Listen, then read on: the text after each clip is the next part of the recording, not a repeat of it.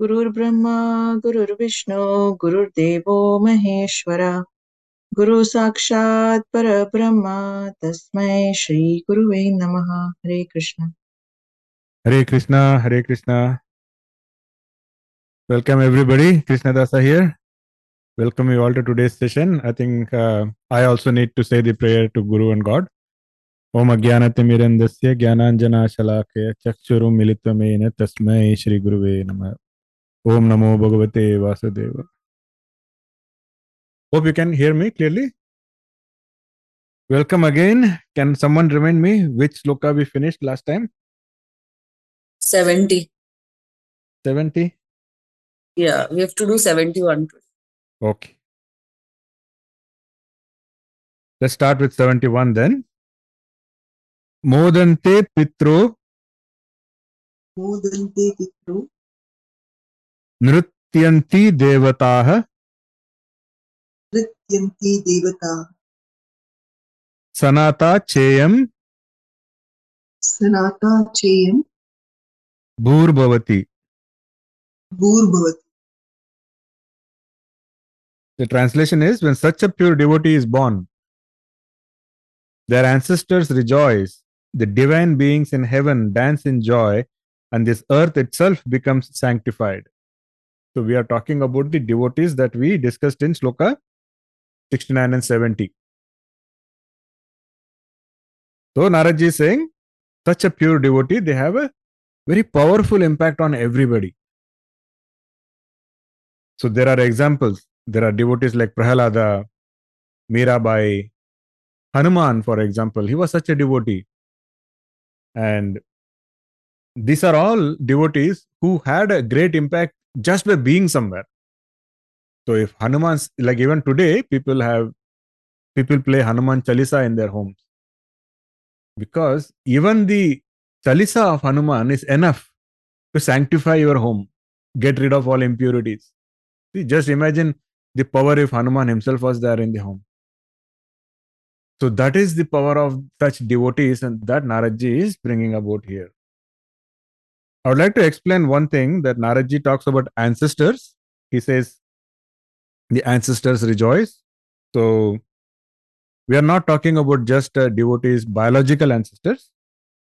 We're talking about all the people who have tried to lead a spiritual life in the past all the people who have tried to be on the bhakti yoga in the path past all of them they feel a fulfillment when they see such a devotee achieving the ultimate goal of bhakti yoga so all of these devotees who have been trying they all feel as if they have themselves achieved a success they feel like that that happy when they see some such devotee actually achieving success on the path of devotion so in this path, there is no competition. In this path, there is no I'm better, you are better mindset.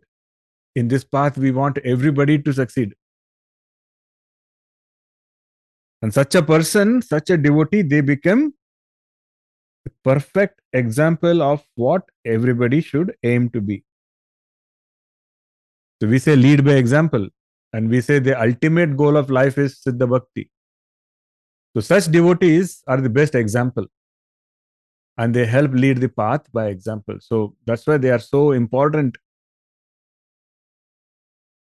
you know the earth is considered as the wife of bhagwan so when a devotee who is like a hero comes to her rescue in other words when a, when a devotee like a hero comes to rescue the earth it is like we are uniting her with her husband. It's a very uh, very nice way of putting it. You know in other words this devotee he is trying to shield the earth from all the negative forces tamasic influences and promotes a moral ethical and sattvic way of life so in other words this such a devotee is we, let us say such a devotee is rescuing mother earth from all tamasic forces.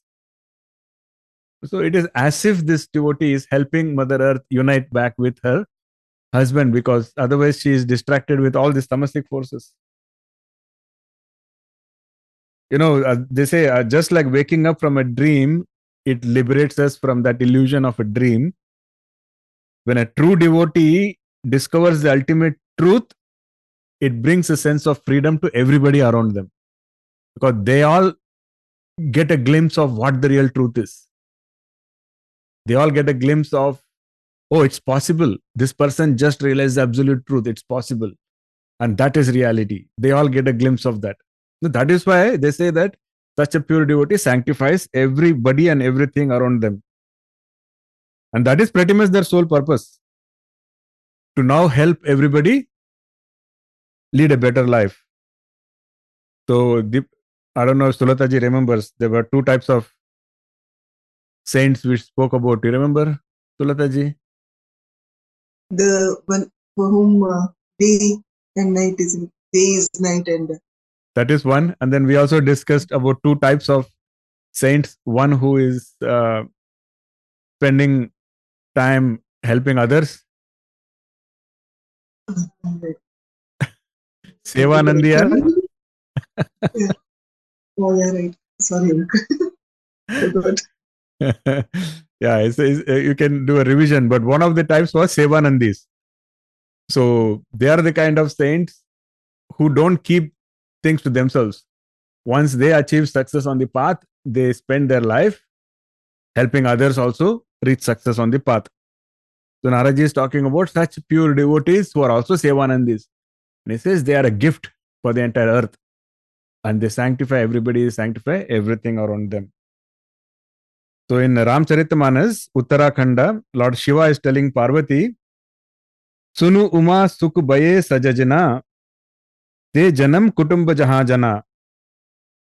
Listen, Uma, blessed is the family and happy are the good people where a devotee of Lord Ram is born. So in this verse, Lord Shiva is emphasizing the power and glory of being a devotee of Ram. So according to Shiva, the birth of such a devotee not only blesses their family, but brings happiness and honor to the entire world. So as you can see, Shiva is also talking about devotee of Ram. So that's why we say that this whole things about Shaivites and Vaishnavites and Shiva is better and Vishnu is better, that's all just human created headaches. Shiva himself had no problem with Vishnu, Vishnu had no problem with Shiva. It's a very beautiful, you know, coexistence out there. okay. So let's go to the next sloka, sloka 72. Nasti teshu नास्ति तेषु jati vidya जाति विद्या रूप कुल धन रूप कुलधन क्रियादि भेदः क्रियादि भेदः The translation is among such saints, there is no distinction based on caste, knowledge, beauty, family, wealth, and so on. Very important concept. Is very important because this emphasizes the idea that in the spiritual world, there is no distinction. There is no such thing as caste and religion, and they are all only a creation of this material world. So once you are on the spiritual path, none of them really make sense. So which means if if you are born in a high caste, don't be proud of it. If you're born in a low caste, don't be ashamed of it. Because neither of them matters when you are on the path to bhakti yoga.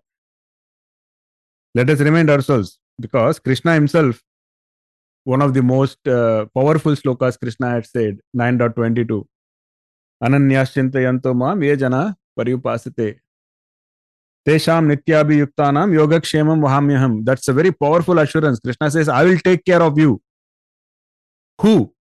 Who is he going to take care of? Ananyas chintayanto mam. Those who are focusing on me. Ye jana pariyupasate. Pari upasate. Exclusively, you know, worshipping me. Tesham nityabhiyuktanam. I mean, such single focus.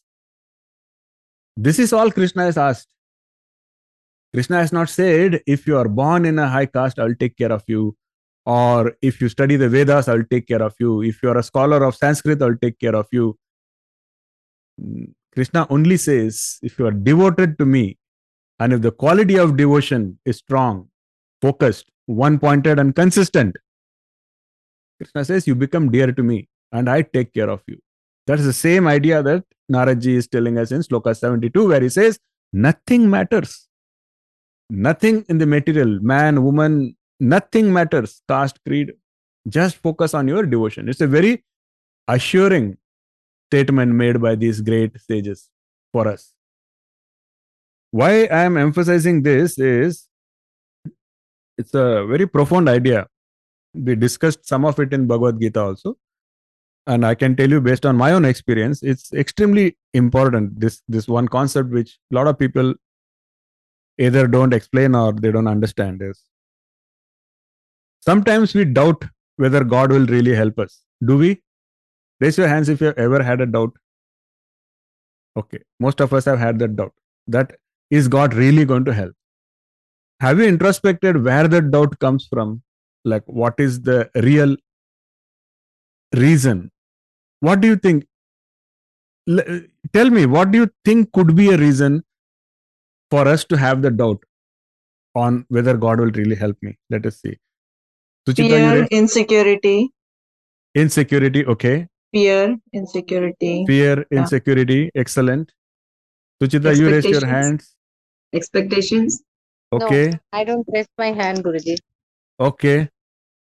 Sulata ji, Ego. Like, uh, yeah. I have, sorry. yeah, go ahead.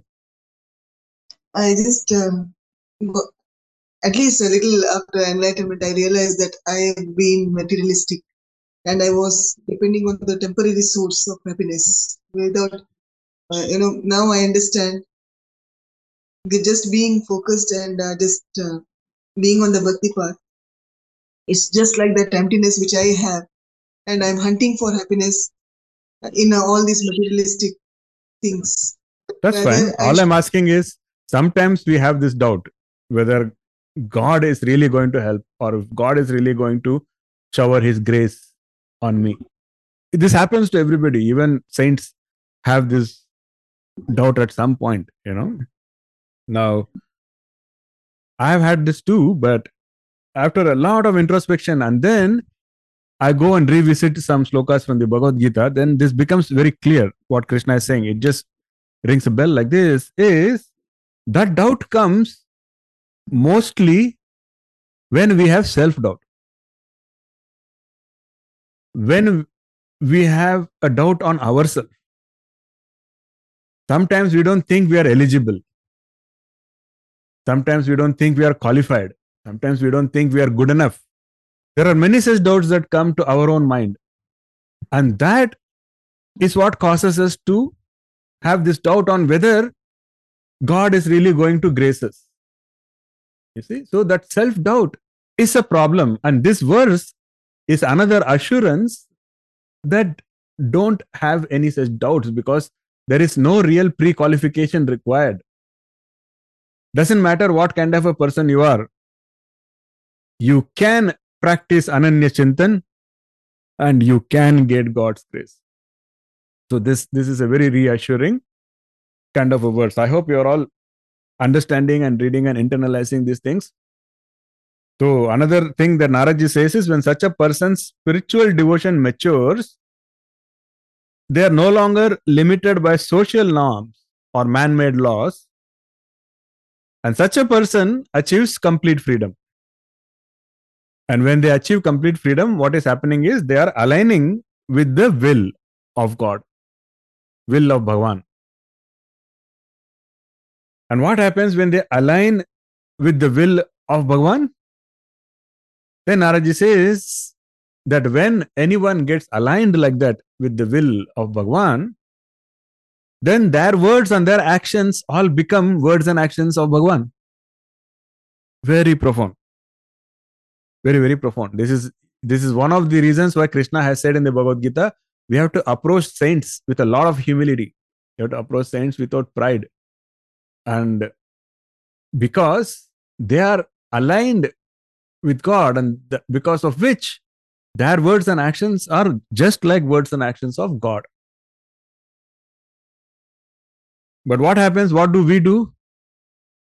We think they are crazy because we are not aligned, right?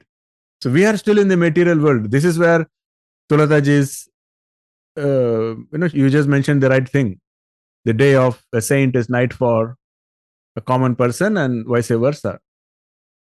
You know, we question them. We are like, why are they dressed so badly, or why don't they do this? Why don't they do that, and all of that? But the basic idea to understand is they are on the right path. They are aligned. We are not, and that is the reason we see them differently and instead of ridiculing them we are supposed to approach them with humility and try to understand what is the right path and how to get there. So in a way it is this verse is also challenging us to question our own prejudice our own preconceived notions and learn to see the divine in everybody and everything. The spiritual growth doesn't just mean uh, personal transformation. Spiritual growth also means a very radical shift in how we perceive and interact with the world around us how do we see the world? How do we see everybody? How do we see the problems? How do we see the opportunities? How do we even see god? You know that that that has to go through a transformation. That is spiritual growth. Can we go to the next sloka? Sloka 73 yatah yatah. tadiyah. Tadiyah yet another small and sweet sloka. It just means because they belong to him. See, among self realized soul, there is no material distinction because they all belong to Bhagavan and they are all of his divine nature. So, the self realized soul knows that doesn't matter like Sulata, Chitra, Simran, Punam, Suchita, whatever. They're all just material manifestations, but they all can see and feel the divine within all of us, and they know that it is the same divine. So, in other words, we just discussed in the previous loka that for such elevated souls, there is no distinction caste, creed, religion, there is no distinction. Why? Because they have already realized the truth and they, they already know that everything belongs to him, everything is just a part of him only. So, where is the question of differentiation? In Bhagavad Gita, Krishna has said this to Arjuna in chapter 10, verse 20, where Krishna says, I am the self, O Gudakesha, seated in the hearts of all creatures. I am the beginning, the middle, and end of all things. This is what Krishna meant when he said this to Arjuna. Krishna was not trying to beat his own trumpet. Krishna was trying to say that that is the reality. That everything is me only. It's all, it's all me. So learn to see that. And Krishna also made it very clear that everybody came from me and everybody is going to come back to me eventually. That is the universal truth. Now, the Upanishads also mention the same thing, although they mention it in slightly different ways. And uh, so there is something called as, uh, there is a text called as Mahavakyas. So, Mahavakya basically means Mahavakya, great saying. They have documented the fundamental principle of all the Upanishads. And the Upanishads, they all define or they all talk about the non dualistic or Advaitic philosophy of Vedanta. So, the, there are these four Mahavakyas that I want to talk to you about. You know, this is another Leela of uh, I, I just can't help but talk about it. And I, uh, I definitely don't mean any judgment, so please don't misunderstand me. And uh, I'm not judging or I'm not criticizing anything at all like that, but it is just an observation. And I feel amused also, and I feel astounded also, like uh, because Krishna, Krishna, Sai Baba, they all unfailingly do this. You know, because because I always tell, I always and I always say that don't intellectualize too much. I always say that intellect has a purpose and then keep it aside because otherwise it becomes a, a hindrance. It, it's, it just feeds our ego. It becomes a ego exercise, right? And what I have seen is sometimes some devotees they keep some doubts in their mind. And there is some intellectual something going on in their mind. But they're still trying devotion and everything, but that still stays. And somehow, for some reason, Krishna makes them wait for the answer. When the answer comes, he will keep them away.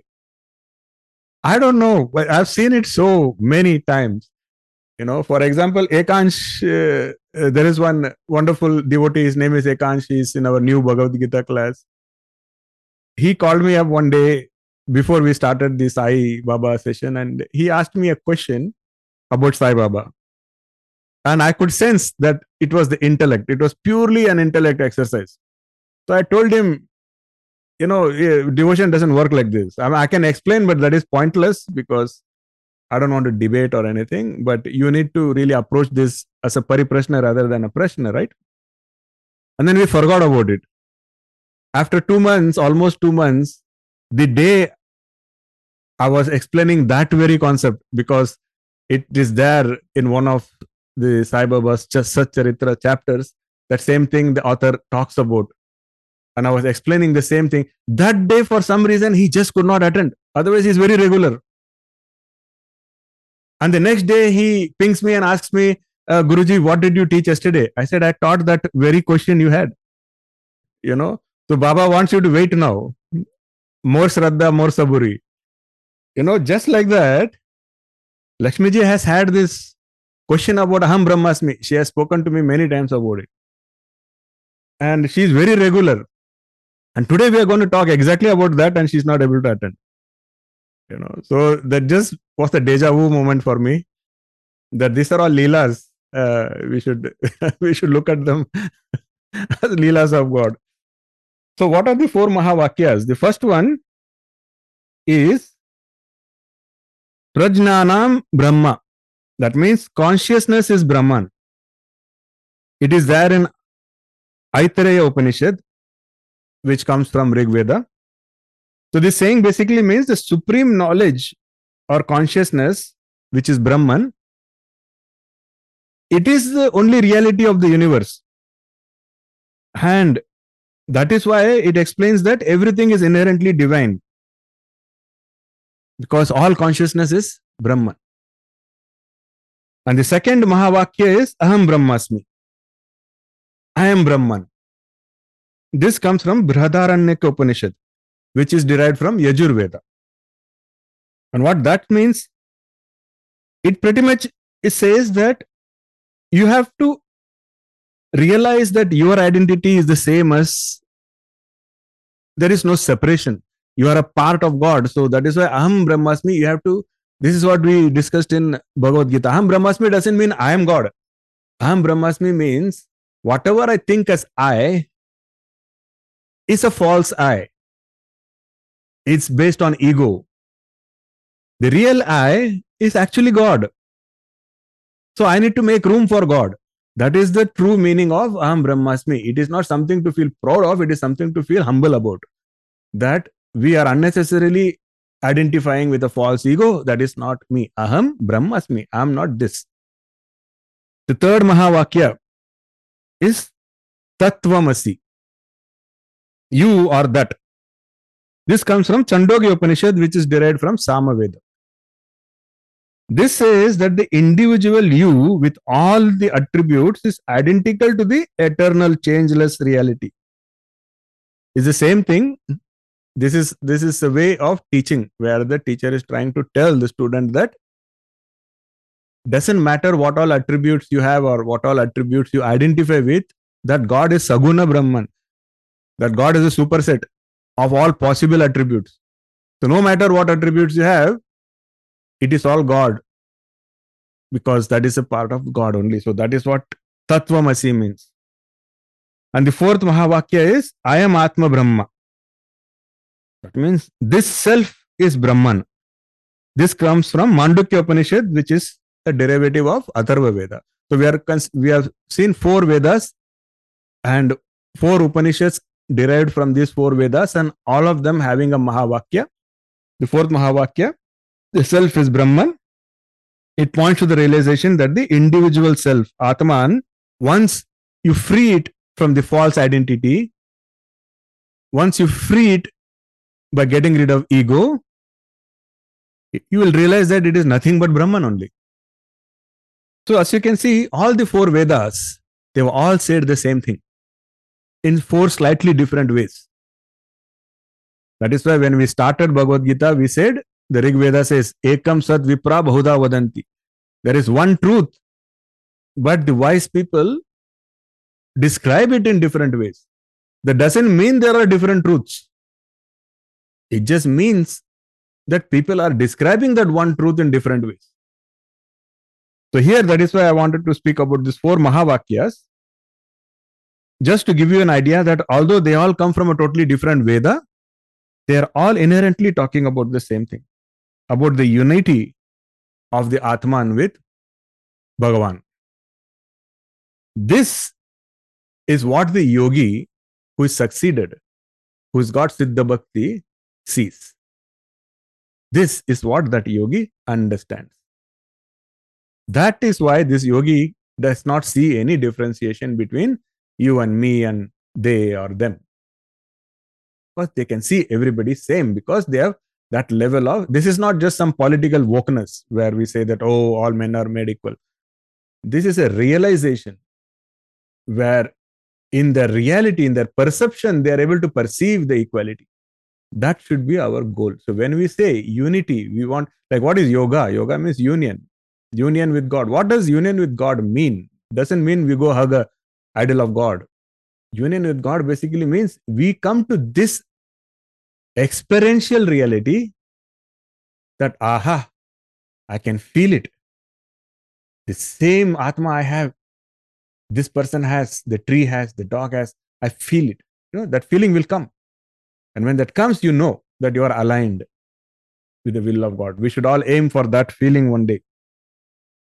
You know, this is one of the reasons why some organizations, especially like ISKCON, for example, um, they tell everybody, we call everybody Prabhuji. Like I'm also, I've, I have also uh, mentors from Bhakti Marga where where they call everybody just Jay Gurudev.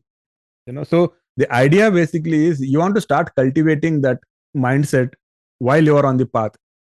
Like you cannot treat the other person inferior or other person as a competitor and one fine day suddenly expect to have a realization that everybody is same. It has to be a gradual it's a process as we discussed right? So the part of the process is somehow telling ourselves reminding ourselves how do we do that is that is why we have all of these you know prabhujis and calling people as gurudis and all of that. So i hope that makes sense. In the next couple of slokas naraji is going to provide further tips on how Bhakti Yogi can ensure success on the path.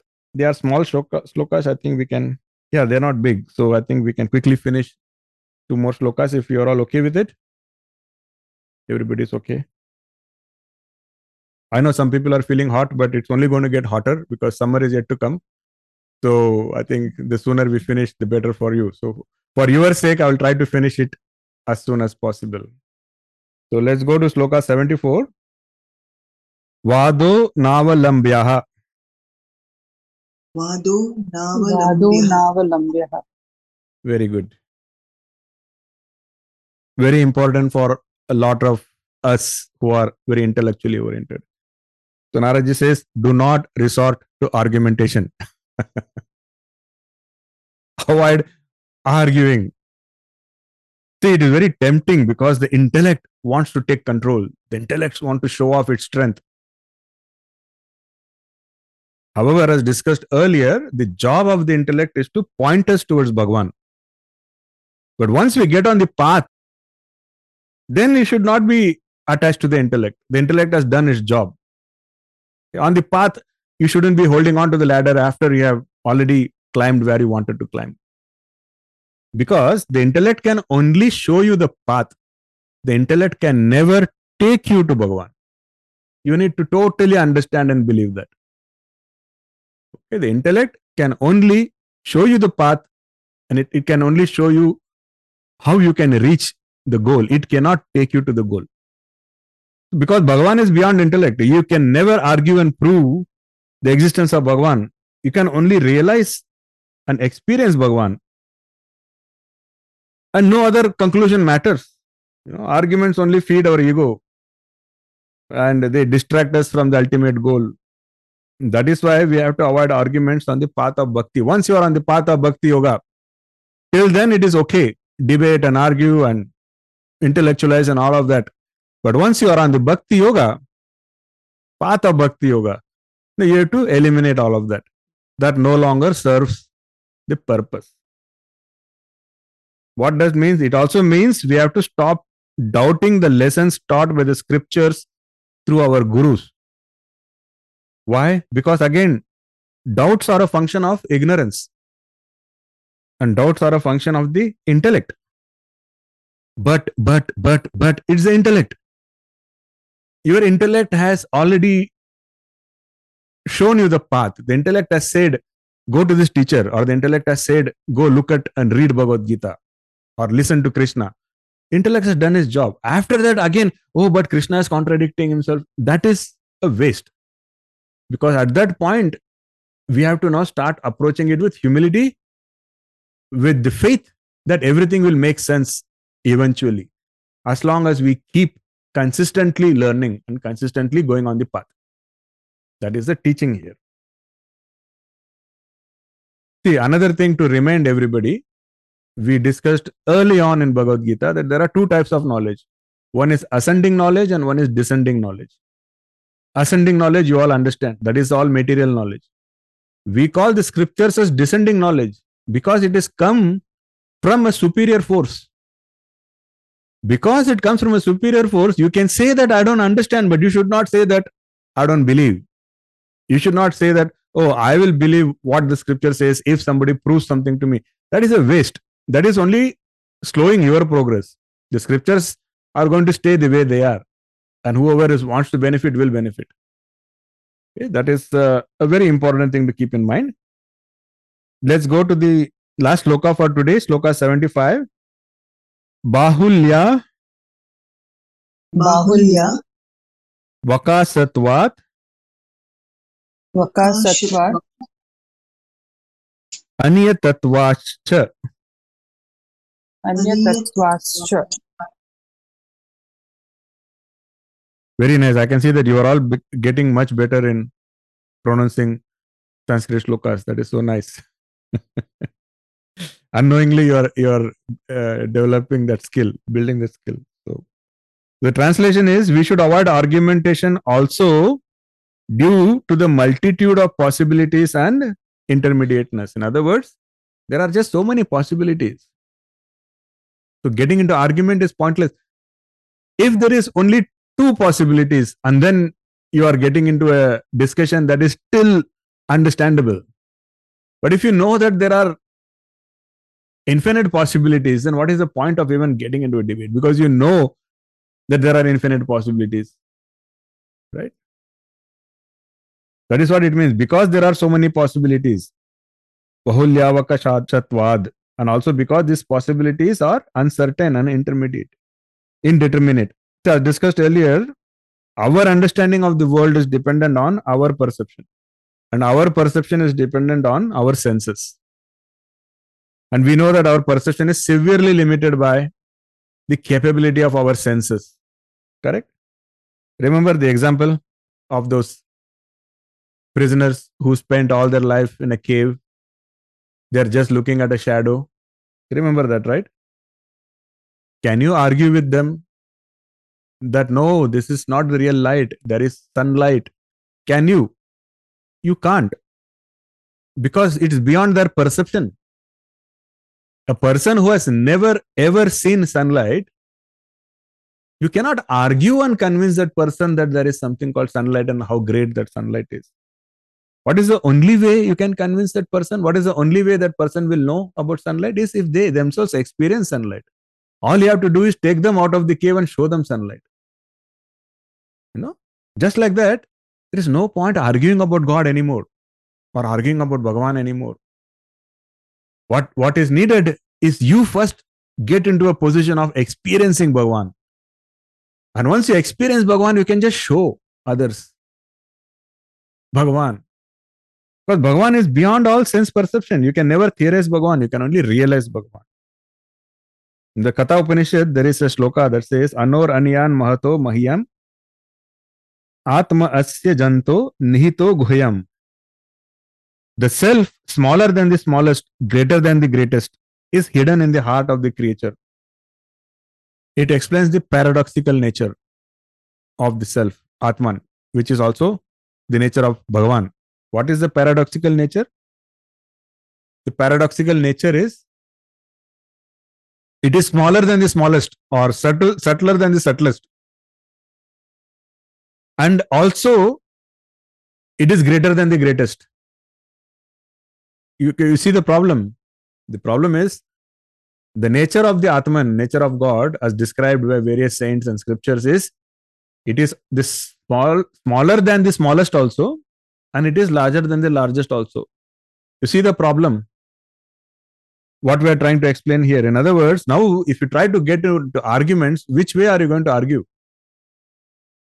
Because whichever way you try to argue, you can go endlessly arguing.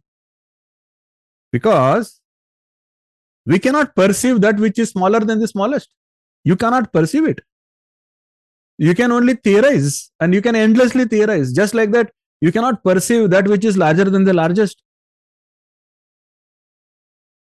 So, either way, the argument can go on without conclusively proving anything. It is guaranteed. So, that is why the saints have said, we have all tried it, we all know it is pointless. So, our humble request to all you bhaktas is please avoid argumentation because argumentation is a waste of energy. It is not going to help prove anything. So, get out of that and start focusing on how to realize God rather than how to theorize God. There is a story, very famous story, where Buddha, Gautama Buddha was teaching under the tree, sitting under the tree teaching, where, where one man comes and he confidently shouts at Buddha. He says, Oh, Buddha, God does not exist. No, Buddha calmly smiles and he says, You are right.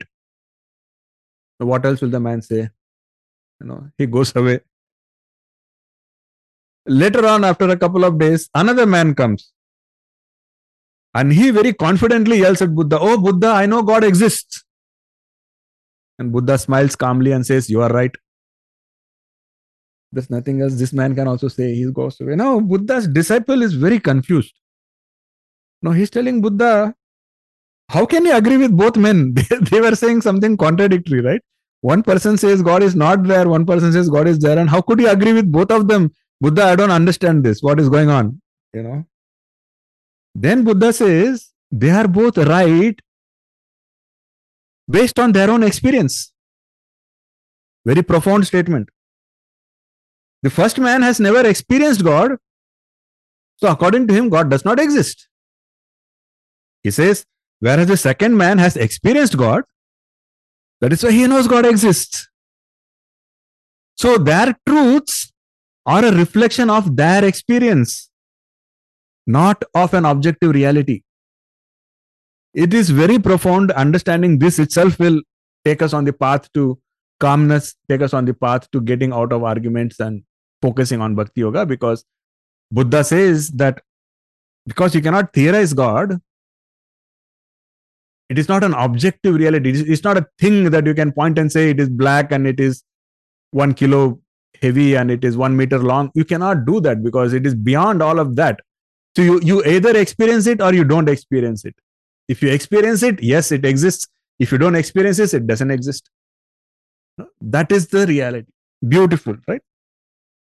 This is pretty much Buddha's teachings. If you want to know what Buddhism is all about, some people misrepresent Buddha and say that, oh, Buddha said there is no God. That is not the truth. This is the essence of Gautam Buddha's teachings. Gautam Buddha said, just because somebody is telling you, don't accept and say that, yes, there is God. So in other words, don't become a parrot and start saying God, God, God, God, just because somebody came and told you, or just because somewhere it is written. You know, Likewise, he also said, just because you don't understand, don't reject. Your goal has to be experiencing the truth yourself. That was Buddha's teaching. And in a way, that is why Buddha advocated the, the path that Buddha advocated, that is why it is called as the middle way, the middle path. Because Buddha said, don't fanatically accept God. That is one path. And don't delusion, be delusional and totally deny God also. He said that is also wrong because the atheism is also wrong and fanaticism is also wrong. Buddha said what is required is that you get on the path and your goal should be to analyze and realize the truth. Whatever the truth is, you should try and realize the truth. So that is a Buddha's path is a middle path, and that is the same thing we are asking all the bhakti yogas to also do. Sri Krishna has shown us the path. Sri Krishna has shown us how to use the intellect without pride. So what Krishna said in this topic is use the pride, use the intellect without pride to inquire into the nature of divinity and how we should eventually rise to a higher level. And once we are rising to a higher level, we are focused on the experiential reality of Bhagavan. How? We are focused on the experiential reality through Bhakti Yoga. This is what Krishna said, actually. And Naradaji is illustrating the same principle here in these shlokas. So I think with that, we can call it a day. Thank you so much. I really appreciate all of you spending your time, precious time, and attending these classes. Some of you are feeling hot, some of you are. Uh, I really appreciate, like Suchita ji, appreciate you are somewhere else in a. Yeah, and you still uh, spending the time. So grateful to you for that. May Krishna bless you all abundantly. So with that, I'll stop talking. I can stop the recording as well. And uh, let me do that first.